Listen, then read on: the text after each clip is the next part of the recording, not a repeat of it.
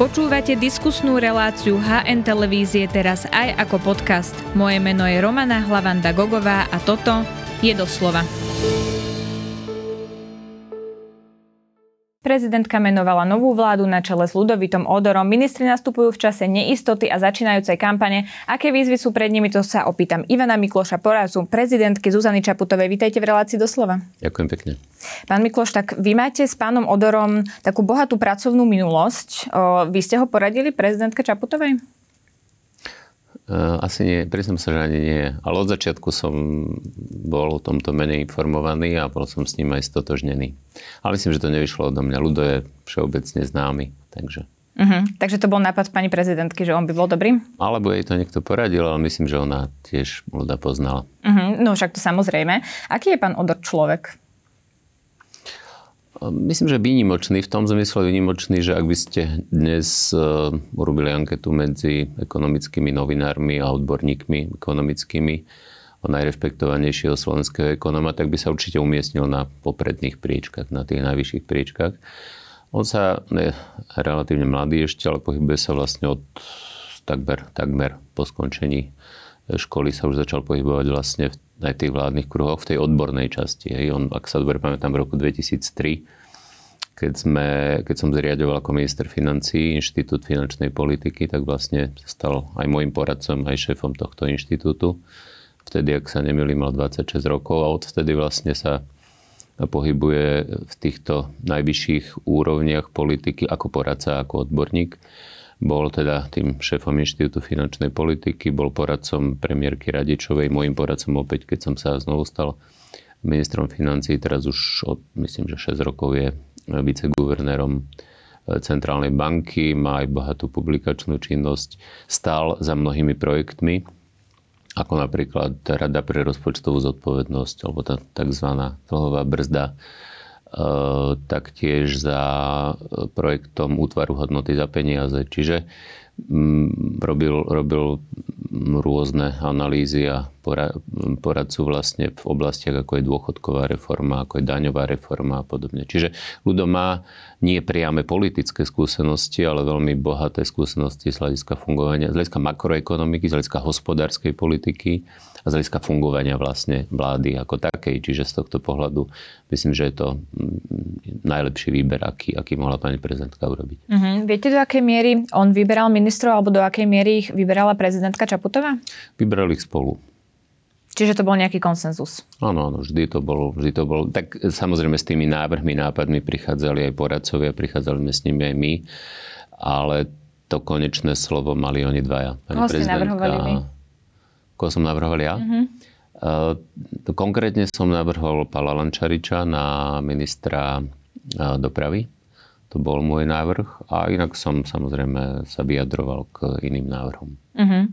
Um, to, čo vyčítajú prezidentke Zuzane Čaputovej, že je jej chybou politickou, že nerokovala s politickými stranami ešte keď sa ten zoznam kreoval a že nerokovala potom so všetkými, keď ten zoznam bol hotový. Toto bola aj politická chyba? Nie, to nezmysel. To, je, to, je to úradnícka vláda. Je to vláda, ktorú, ktorá vznikla z dôsledku krízy parlamentných strán, pretože neboli, pretože vlastne však vieme, ako e, to fungovalo posledné tri roky, vieme, k čomu došlo. Čiže snažiť sa dnes e, získať nejakú zhodu parlamentných strán alebo väčšiny parlamentných strán by bolo absolútne, absolútne nereálne. To by bola strata času, to by bola, to by bola nemožná úloha. Veď sa ukázalo, že už tak, keď keď vlastne vyhlásila, že...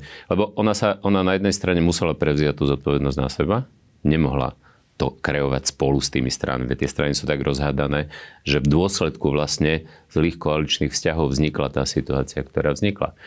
Druhá vec je, že, že prezidentka potom, keď informovala, tak samozrejme mala snahu, aby tá, aby tá akceptácia, nazvime to akceptáciou, nie podpora, tam bola, a v tom najlepšom prípade, aby prípadne tá vláda mohla dostať aj dôveru. Ale ak ju aj nedostane, tak to nie je zásadne dôležité. No práve preto, čo spomínate, a to je tá dôvera, keby so stranami hovorila predtým, možno by sme tu hovorili o tom, že táto vláda dostane dôveru. Teraz to vyzerá, že skôr nie.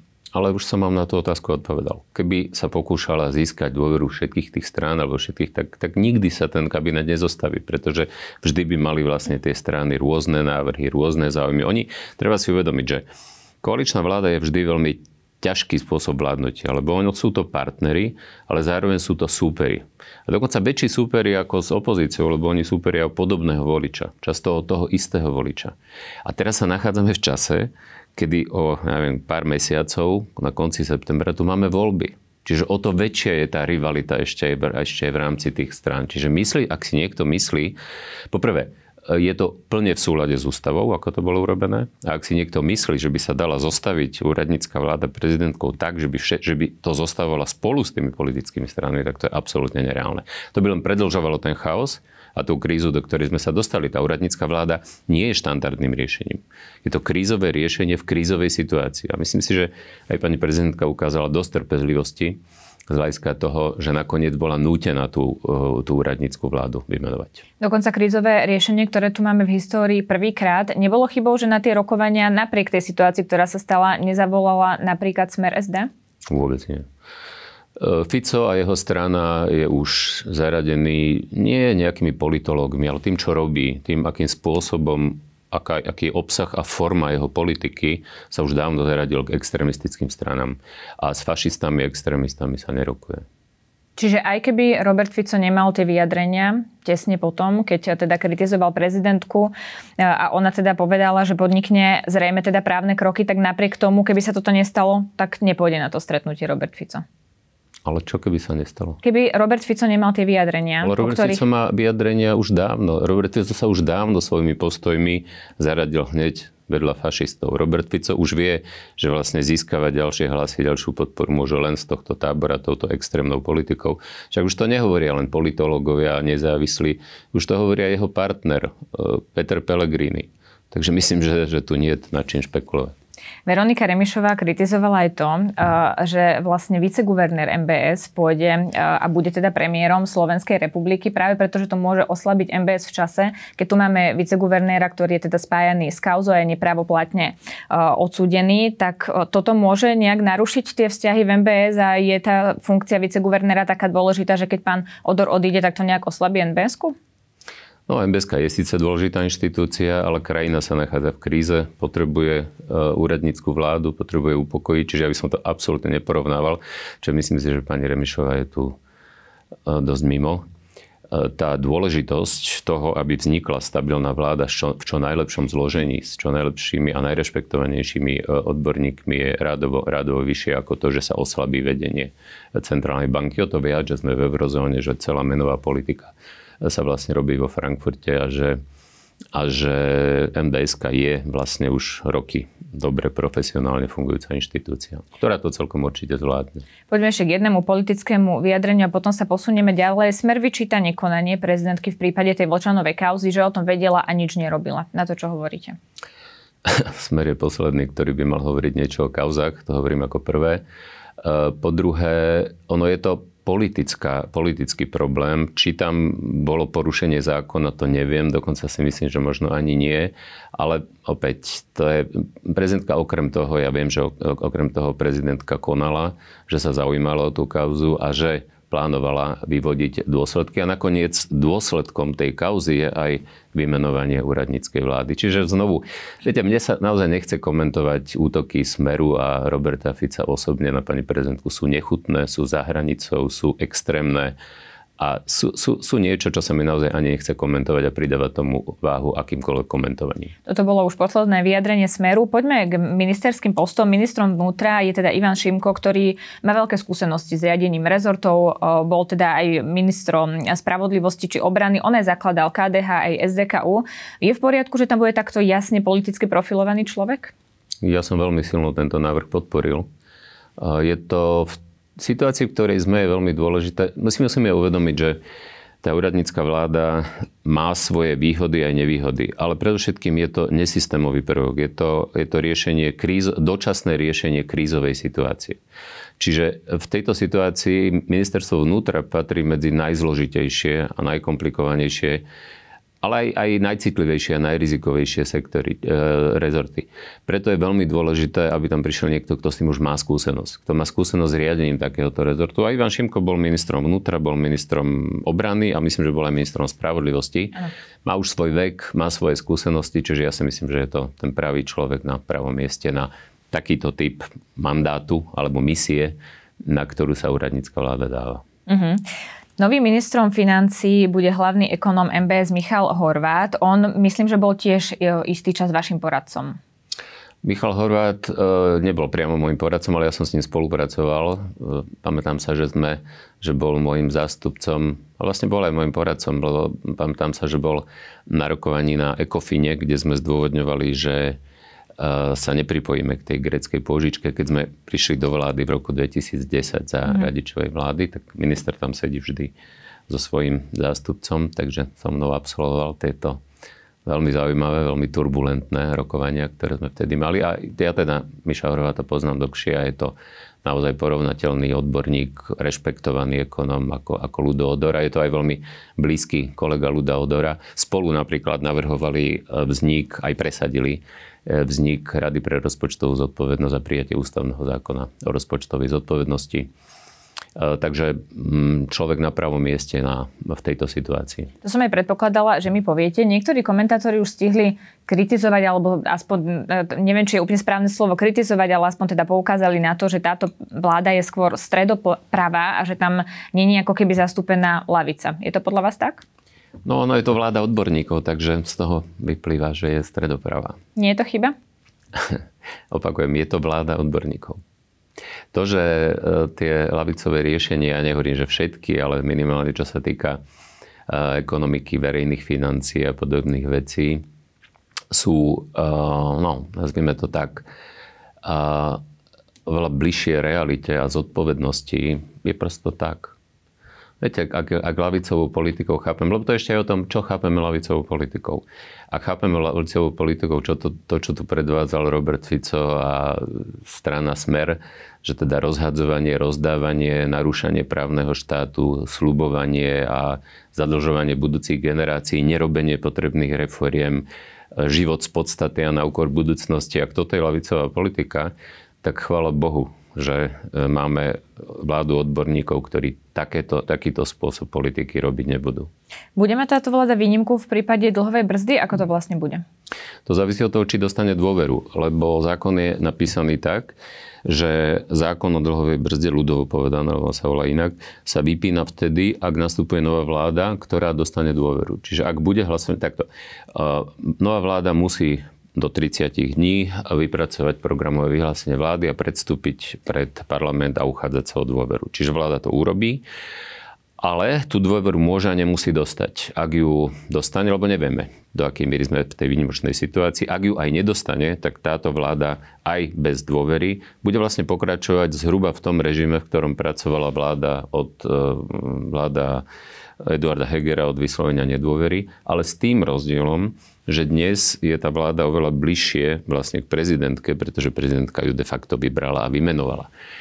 Takže v tejto súvislosti, ak bude vláde vyjadrená dôvera, tak nebude platiť dlhová brzda teda, a povinnosť vypracovať, vypracovať vyrovnaný rozpočet. Ak ale nedostane dôveru, tak môže pokračovať a bude pokračovať, ale bude musieť pripraviť aj vyrovnaný rozpočet.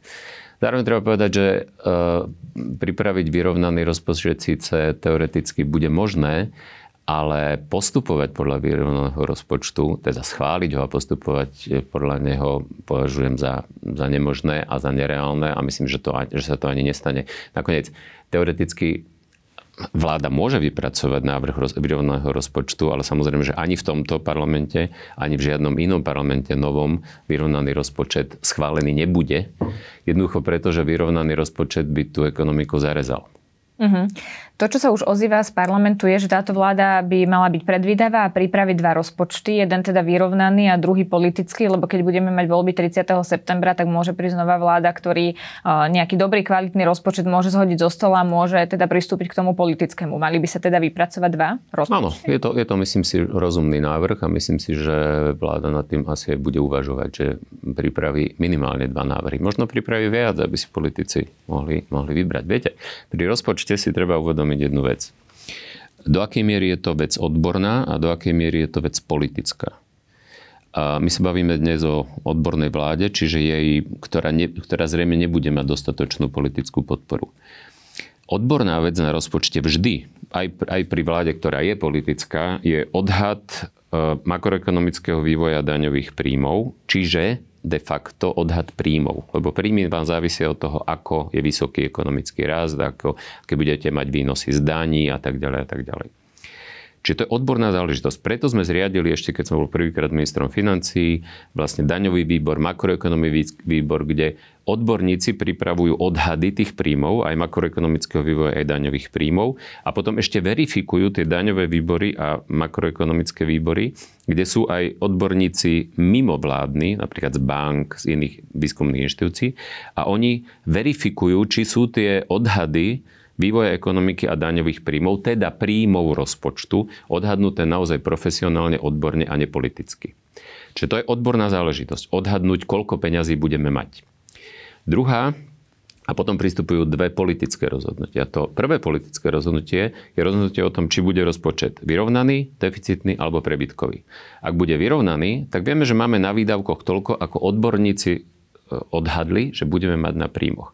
Ak bude deficitný, tak budeme viac, mať viac peňazí na výdavky, o toľko, o koľko bude politické rozhodnutie, že je deficit. A až potom by malo nastupovať politické rozhodovanie a to by malo byť o tom, na čo ten objem výdavkov, ktorý vznikol ako kombinácia odborného odhadu príjmov a politického rozhodnutia o deficite alebo prebytku. Až potom by malo nastať politické rozhodovanie o tom, ako ten balík peňazí použijeme čo budú priority, kde dáme viac, kde dáme menej a tak ďalej. A tak ďalej. Čiže keď si to rozmeníme teraz na drobné z hľadiska tejto vlády, tak ona vlastne bude mať ak by, ak, by sme, ak by pristúpila k tým dvom alternatívom rozpočtu, tak v jednom by mal byť vyrovnaný, čo ale by znamenalo obrovské škrty a aj recesiu, teda zníženie rastu viac, ako, ako by bolo nevyhnutné. Alebo v druhom si povie, no tak dobre, tak môže tam byť deficit, to bol ten realistický, dajme tomu. A potom ale bude najmä na politickom, vláda môže navrhnúť, alebo je to vláda odborníkov, je evidentné, že ten rozpočet, evidentné, je takmer isté, že ten rozpočet sa bude týkať roka 2024, keď už táto vláda vládnuť nebude. Ano. Takže tam bude, bude dôležité, či tá nová vláda, ktorá príde, si osvojí to rozdelenie tých výdavkov, s ktorým odborná vláda príde, alebo nie. A teraz budú dve možnosti. Buď ten rozpočet schváli, ešte napríklad, ak e, voľby sú na konci septembra, vláda musí predložiť a to bude ešte Odorová určite vláda, musí predložiť rozpočet do parlamentu do 15. oktobra. Vtedy bude ešte určite vládnuť Odorová vláda, alebo nepredpokladám, že za týždeň alebo dva sa dohodne sa na, na novej vláde. Uh-huh. Čiže bude už v parlamente a potom, samozrejme, keď vznikne tá nová politická vláda, ktorá vzíde z volie koncom oktobra alebo koncom novembra, tak môže buď ten rozpočet schváliť, alebo ešte môže zmeniť samozrejme. Alebo ak by sa to nestalo, tak samozrejme a, a rozpočet bude síce vládou, lebo kľudne sa môže stať, v Nemecku trvali kľudne rokovania o vytvorení koaličnej vlády aj 5 mesiacov, aj 6 a, a nakoniec, sa, nakoniec sa nedohodli. Čiže teoreticky sa môže stať, že oni sa nedohodnú do Vianoc alebo do konca roka a rozpočet schválený nebude v parlamente teraz myslím, lebo mm-hmm. on mhm. tam bude z vlády dodaný, tak potom by sa pokračovalo podľa rozpočtového provizória, čiže podľa rozpočtu na rok 2023, na tento rok, čo by bolo samozrejme o mnoho, mnoho lepšie ako vyrovnaný rozpočet, ktorý by vlastne priviedol krajinu do, do, do, do, do recesie. Áno, áno, rozpočtové provizorium, to si diváci určite pamätajú, lebo to bolo niečo, čo sme riešili aj pri tejto vláde. V akom, v akom stave vlastne preberajú túto krajinu odborníci, ktorí nastupujú na ministerstva? Aká je zadlženosť? Aké vlastne máme verejné financie? Do čoho idú?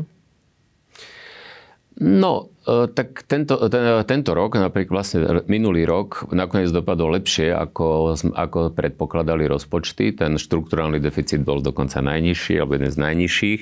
Ale bolo to, žiaľ Bohu, dané neudržateľným spôsobom. Bolo to dané najmä preto, že inflácia dočasne nafúkla príjmy a, a výdavky boli, boli, boli nižšie. A bolo to dané aj nečerpaním rozpočtu v mnohých oblastiach, najmä na, najmä na investície. Čiže na jednej strane tie čísla, ako by hovorili, že je to lepšie, ako sa predpokladalo, že to bude. A aj, aj bolo. V Lani, v Lani ten deficit bol nižší. Však Igor Matovič sa tým už veľmi chválil na, na, na Facebookoch a kade tade. Len problém je, že to bolo dané tým, týmito jednorazovými vplyvmi. Z hľadiska dlhodobej udržateľnosti verejných financií, a to, čo, to je to, čo je kľúčové, e, máme jednu z najhorších situácií v EU, máme dlhodobo neudržateľné e, verejné financie, čiže je potrebné aby budúce vlády, aby už táto vláda začala robiť niektoré prípravné kroky, aj keď od tejto vlády sa nedá očakávať, že teraz ozdraví verejné financie a že teraz urobí kroky, ktoré budú viesť k tomu, že už budú dlhodobo udržateľné. Nedá sa to čakať aj preto, že bude mať málo času, ale aj preto, že nemá, že nie je politická, že nebude mať politickú väčšinu v parlamente, aby mohla príjmať zákony, potrebné zákony, lebo veľa z tých vecí sa dá napraviť len prostredníctvom nových zákonov, nových systémov, nových reforiem a tak ďalej. Ale môže celkom určite táto vláda poprvé vniesť pokoj do toho vládnutia, aj zmeniť tú komunikáciu, oproti tomu, akej sme boli svetkami doteraz. A môže aj vyčistiť stôl v tom zmysle, že môže naozaj ukázať aj reálny obraz stavu, v ktorom sme, aj naznačiť, akým spôsobom by sa vlastne tie problémy mali riešiť. Mm-hmm, čiže vy si myslíte, že môže aj upokojiť spoločnosť táto vláda? Lebo no to sú ako keby e, dvojaké názory, aj čo hovoria komentátori. Jedni teda hovoria, že to nie je možné práve preto, aká je tá spoločnosť rozdelená z toho politického hľadiska. A ideme do kampane. To asi nebude jednoduché pre týchto ministrov. No nie, títo ministri do kampane nejdú. Ale budú to terčom kampane. To je ich, to je ich výhoda. Môžu byť terčom útokov, ale, ale oni, oni do kampane, to je práve ich výhoda, že oni nemusia eh, slubovať, nemusia sa chcieť za každú cenu zapáčiť, nemusia ohýbať realitu a, a, a kamuflovať a, a, a, a, a neviem, zavádzať, uh, hovoriť nepravdy alebo hovoriť... On, oni jednoducho majú tú výhodu v tom, čo zároveň majú nevýhodu v tom, že nemajú ten politický vplyv, ale výhodu majú v tom, že nemajú tieto politické mm, ambície a, a, a potrebu veci, veci vys, vykreslovať inak, ako v skutočnosti sú. Mm-hmm. Bol ten zoznam, ktorý koloval na začiatku e, tých ministerských nominácií pravdivý? Napríklad pri ministerstve kultúry sme mali úplne iné meno. Aká ministerka bude teraz? Takto, ten zoznam ale netreba chápať ako niečo, ktorý bol predtým, ako niečo, čo bolo tesané do kameňa. Vždy pri tej diskusii boli viacerí, nie vždy, ale na niektoré posty nie, na niektoré posty boli viacerí kandidáti. Čiže to nebolo tak, že keď raz sa uvažovalo, ja neviem, pánom Barcim na ministra kultúry, takže to bolo tak, že už tam definitívne mal byť a potom sa niečo stalo, že už tam nebol. Nie, nie. Na mnohé pozície sa uvažovalo s viacerými menami, čiže na tom zozname boli mená, o ktorých sa uvažovalo, ale často sa uvažovalo aj o iných. Uh-huh, lebo napríklad pri ministerstve hospodárstva sa objavila teda informácia, že kvôli, kvôli naliehaniu pána Sulíka sa tam teda neobjavil pán Švec, pretože on povedal, že SAS by takúto vládu nepodporila v parlamente. Toto je pravda? Neviem to ani potvrdiť, ani vyvrátiť, pretože na tom rokovaní s e, politickými stranami som nebol, so žiadnou, takže ani so Saskou. Uh-huh, ale viete, či sa uvažovalo o pánovi Švecovi alebo nie? Uvažovalo sa o pánovi Švecovi, áno. Uh-huh, takže to sa možno dozvieme neskôr, prečo teda tam nakoniec nie je. Čo budú ešte hlavné priority tejto vlády, alebo alebo čo okrem rozpočtu bude ešte dôležité, aby táto vláda vyriešila do tých septembrových volieb? Okrem teda toho, že idú pripraviť na krajinu na to, že tu budeme mať nové parlamentné voľby. Tých problémov je obrovské množstvo. Je tu plán obnovy. Bude sa dávať žiadosť o tú tretiu platbu a je veľmi dôležité, aby boli urobené všetky potrebné opatrenia. Potom treba implementovať veľa vecí, lebo ono sa niekedy hovorí, že no tak čo tá vláda môže robiť, keď vlastne parlament, už parlament aj nebude sedieť, čiže aj keby mala e, podporu, takže čo vlastne môže robiť. No len my máme často problém v tom, že my nie, že by sme mali zlé zákony, ale my máme problém s implementáciou týchto zákonov, s ich uplatnením, s ich dodržiavaním, s tým mechanizmom vlastne ich aplikácie. Čiže napríklad tu tá vláda môže urobiť veľmi, veľmi veľa. Okrem toho vládnuť sa dá nie len zákonmi, vládnuť sa dá aj nariadeniami. Okrem toho vláda môže pripraviť kvalitné podklady, analýzy situácie, môže pripraviť e, strategické materiály, koncepcie, ktoré nemusia byť akceptované budúcou vládou, ale tá budúca vláda tejto môže vládnutie veľmi uľahčiť, ak táto vláda využije zmysluplne vlastne ten pol rok. Lebo my sa nebavíme, niekedy ľudia hovoria, no tak dobre, tak čo máme, júniul, august, september, 4 mesiace, ale tá vláda bude zrejme vládnuť dlhšie pretože ja predpokladám, že zostavovanie koaličnej vlády po voľbách, nech dopadnú akokoľvek, nebude také jednoduché mm-hmm. a potrvá to istý čas. Takže tá vláda kľudne môže vládnuť aj viac ako pol roka, môže kľudne vládnuť. Ja to som sa vás chcela opýtať. Očakávate že to bude až do konca tohto roka? Čo tam bude Ludovít od... To ja samozrejme neviem, to by som veštil z kryštálovej gule, lebo my nevieme, ako dopadnú voľby, nevieme, ako, ako voliči rozdajú karty z hľadiska vzniku tej koalície. Čo si ale myslím je, že sa už asi nezopakuje tá situácia, kedy sa tak rýchlo skladali tie vlády. Najviac ma prekvapilo to zlož- rýchle zloženie vlády v roku 2016, keď vlastne išli strany ako Most Hit, ktoré o sebe hovorili, že nepôjdu s Ficom nakoniec. Nielen, že išli, ale dohodli sa veľmi, veľmi rýchlo. Čo bola z ich strany veľká chyba, pretože tie menšie strany, a dnes to už strany samozrejme vedia, najmä tie menšie strany, vedia, že tá najväčšia zodpovednosť za to, aby sa tá koaličná vláda vytvorila, je na tej najväčšej strane, ktorej predseda alebo nominant preberá poverenie na zostavenie vlády. A tie malé strany môžu dovtedy, kým, kým sa dohodnú, presadiť veľmi, veľmi veľa. Ale ak už, je raz, ak už je to raz podpísané, tá koaličná dohoda, tak už toho veľa nepresadia. To je prvá vec. A druhá vec, poučenie z vlády uh, Igora Matoviča, ktorá vznikla po voľbách z roku 2020, by mohlo byť také, že vtedy veľmi podcenili koaličné strany, všetky, a najviac tá najväčšia, čiže Olano, to, že ešte pred dohodou, pred podpisom koaličnej dohody si treba vyrokovať spoločné programové priority. To je strašne dôležitá vec. A to vo vládach, ktorých som bol, som z okolností zodpovedal za to e, vyrokovanie spoločných programových priorít. A fungovalo to tak, že každá strana dala dvoch zástupcov svojich. Ja som bol za SDK UDS a ja som zároveň riadil tú pracovnú skupinu, keďže SDK bola najväčšou stranou, mala premiéra. A my sme strávili hodiny, dní a noci a týždne, týždne nad tým, nad veľmi ťažkými rokovaniami, kde sme si zobrali naše, tých naposledy štyroch politických strán e, po, e, programy politické, volebné. A robili sme spoločný prienik, čo z tých, z toho, čo sme slúbovali svojim voličom, sme schopní aj ochotní, ale najmä schopní, ako spoločná koalícia presadiť, aj z hľadiska programového, pretože keď tam máte liberálov aj konzervatívcov, tak e, nemôžete zobrať všetko. Aj musíte sa dohodnúť na nejakom kompromise. Ano. Ale aj z hľadiska finančného. Lebo keď spočítate, koľko tie sluby tých koaličných strán by stáli, tak jednoducho viete, že to je absolútne nereálne dať tam všetko. A Matovičová koalícia, ktorá vznikla v roku 2020, urobila zásadnú chybu, že oni sa týmto netrápili, a oni hlavne riešili, kto bude na ktorej stoličke a do toho programu dali všetko. Teda, oni ani nemali spoločné programové tézy a potom do programového vyhlásenia vlády dali všetko, čo tam kto chcel mať, to si tam zapísal. A problém je práve v tom, že tieto spoločné programové tézy, ktoré by mali byť súčasťou koaličnej dohody a mali by byť dohodnuté ešte predtým, ako sa budú deliť kreslá, tie by mali byť základom programového, programového vyhlásenia tej vlády. Hej, na základe toho by mal vzniknúť. A potom máte šancu, že budete mať realistický program vlády a že tam budete mať veci, ktoré sú spoločné, ktoré vám nebudú potom bojkotovať a torpedovať vaši koaliční partnery v parlamente a aj, že ich budete môcť urobiť, na nich budete mať peniaze. Čiže z týchto dôvodov trošku dlhšie odpoveď, ale sa vraciam k tomu, že myslím si a dúfam a verím, že teraz sa tie, poprvé verím, že tú vládu budú zostavať, zostavovať systémové strany, príčetné strany. A nie strany, ktoré chcú rozbiť systém, ale nemajú žiaden reálny, reálny program. A že tie príčetné strany sa poučia a budú seriózne rokovať o tom naozaj reálnom a zodpovednom programe pre Slovensko, ale v tom prípade to bude trvať pomerne dlho. Čiže aj preto si myslím, že ja predpokladám, že Igor Matovič by s vami nesúhlasil a hovoril by, Igor Matovič... že programové vyhlásenie vlády mali napísané dobre na základe tém, ktorých, ktoré si vopred dohodli. Nie, nemali. Však nakoniec to nie je len môj názor, to, však to stačí spočítať, koľko slubov je tam všelijakých, koľko by to stálo. Čiže to programové vyhlásenie nebolo napísané dobre. Ono bolo veľmi ambiciózne, bolo najrozsiahlejšie. Mimochodom, to, je, to je tiež nepriamy dôkaz. Najrozsiahlejšie. No lebo tam dali všetko. Chceš ma tu? Áno, jasné, spravíme, spravíme, slúbime.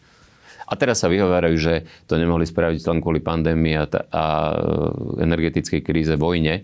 Áno, tie vonkajšie podmienky boli zložité pre, pre vládu, ktorá tu vládla posledné tri roky, ale skončila tak, ako skončila najmä kvôli nezvládnutiu manažmentu koaličného vládnutia. A do toho manažmentu koaličného vládnutia patrí aj to, to už od prvý deň po voľbách treba myslieť na tieto veci. Aj preto si teda myslím, že táto vláda, úradnícka vláda, E, bude vládnuť ešte istý čas aj po voľbách. Uh-huh, však uvidíme, aké budú mať aj oni, e, to programové vyhlásenie vlády. Poďme ešte, pán Mikloš, v krátkosti k Ukrajine. Ja mám ešte jednu otázku k tomu, pretože Volodymyr Zelenský dal teraz viac rozhovorov, kde hovorí, že oni sú v podstate na tú protiofenzívu pripravení, ale čakajú stále na nejaké dodávky a nemôžu to vlastne ešte celé spustiť. Ako sa pozeráte na to? E, máme pred sebou týždne, kedy budeme čakať na protiofenzívu alebo mesiace? Ale tá stratégia Ukrajiny je v tomto veľmi šikovná a múdra, pretože oni vlastne potrebujú hlavne zneistiť e, toho svojho e, protivníka. A Protiofenzíva potrebuje aj ten moment prekvapenia. Presne tak, moment prekvapenia. Takže a Rusi zjavne sú v chaose a v očakávaní a sú nervózni strašne. Takže áno, je, zhoda je len v tom, že áno, tá protiofenzíva bude nastane. Zároveň pre Ukrajinu je strašne dôležité, aby tá protiofenzíva bola úspešná. Pretože ak nebude úspešná, tak naozaj môže viesť k zamrznutému konfliktu, ktorý, a, a to by bolo veľmi zlé. Takže e, tomu všetkému sa dá rozumieť, ale ja vám tomu samozrejme nič viac nepoviem, lebo nič viac neviem, lebo to kedy nastane, ako nastane, vie len veľmi, veľmi málo ľudí, pretože jedna z kľúčových zásadných vecí je, aby došlo k tomu prekvapeniu, aby sa to váš protivník a nepriateľ, ktorý ničí vašu krajinu, nedozvedel. Mm-hmm. Jedna vec sú dodávky, druhá vec sú sankcie. Je veľmi dôležitým kľúčom tej protiofenzívy celkovej podpore Ukrajiny a to, či ten konflikt zamrzne alebo bude pokračovať, aj to, aké sankcie budú? No sankcie už sú. Problém sankcií je, že začali fungovať, reálny vplyv majú neskôr, ako sa pôvodne predpokladalo, ale už majú zásadný. Aj tá rozpočtová situácia, ktorá je veľmi zlá vo verejných financiách Ruska, o tom, o tom svedčí. Teraz najdôležitejšie je, samozrejme dá sa ešte uvažovať aj o iných ďalších sankciách, napríklad rozšírenie e, zákazu SWIFTu, medzibankového informačného systému na oveľa viac ruských bank. Ale ešte dôležitejšie je teraz, zabrániť obchádzaniu sankcií, lebo sankcie sa veľmi, veľmi výrazne obchádzajú cez tretie krajiny, čo sa dá veľmi krásne ukázať na tom, ako napríklad stúpol vzájomný obchod krajín, ako je stredoazijské, bývalé sovietské krajiny, sa im rádovo zvýšil dovoz Európskej únie a zároveň vývoz do Ruska. Čo je evidentné, že to je vlastne obchádzanie sankcií. Spojené, obchádzanie sankcií vždy je, je, nie je jednoduché vlastne mu zabrániť, ale Európska únia tam má ešte pomerne veľa, veľa medzier, najmä v porovnaní so Spojenými štátmi, ktoré sú v tom pomerne úspešnejšie. Čiže tam by som videl hlavný potrebu, potrebu zmien a Európska únia to vie aj, aj na tom pracuje. Uh-huh, tak to budeme sledovať aj teda vývoj politické situácie na Slovensku. Ďakujem veľmi pekne, že ste si na nás našli čas. To bol Ivan Mikloš. Ďakujem pekne za pozvanie.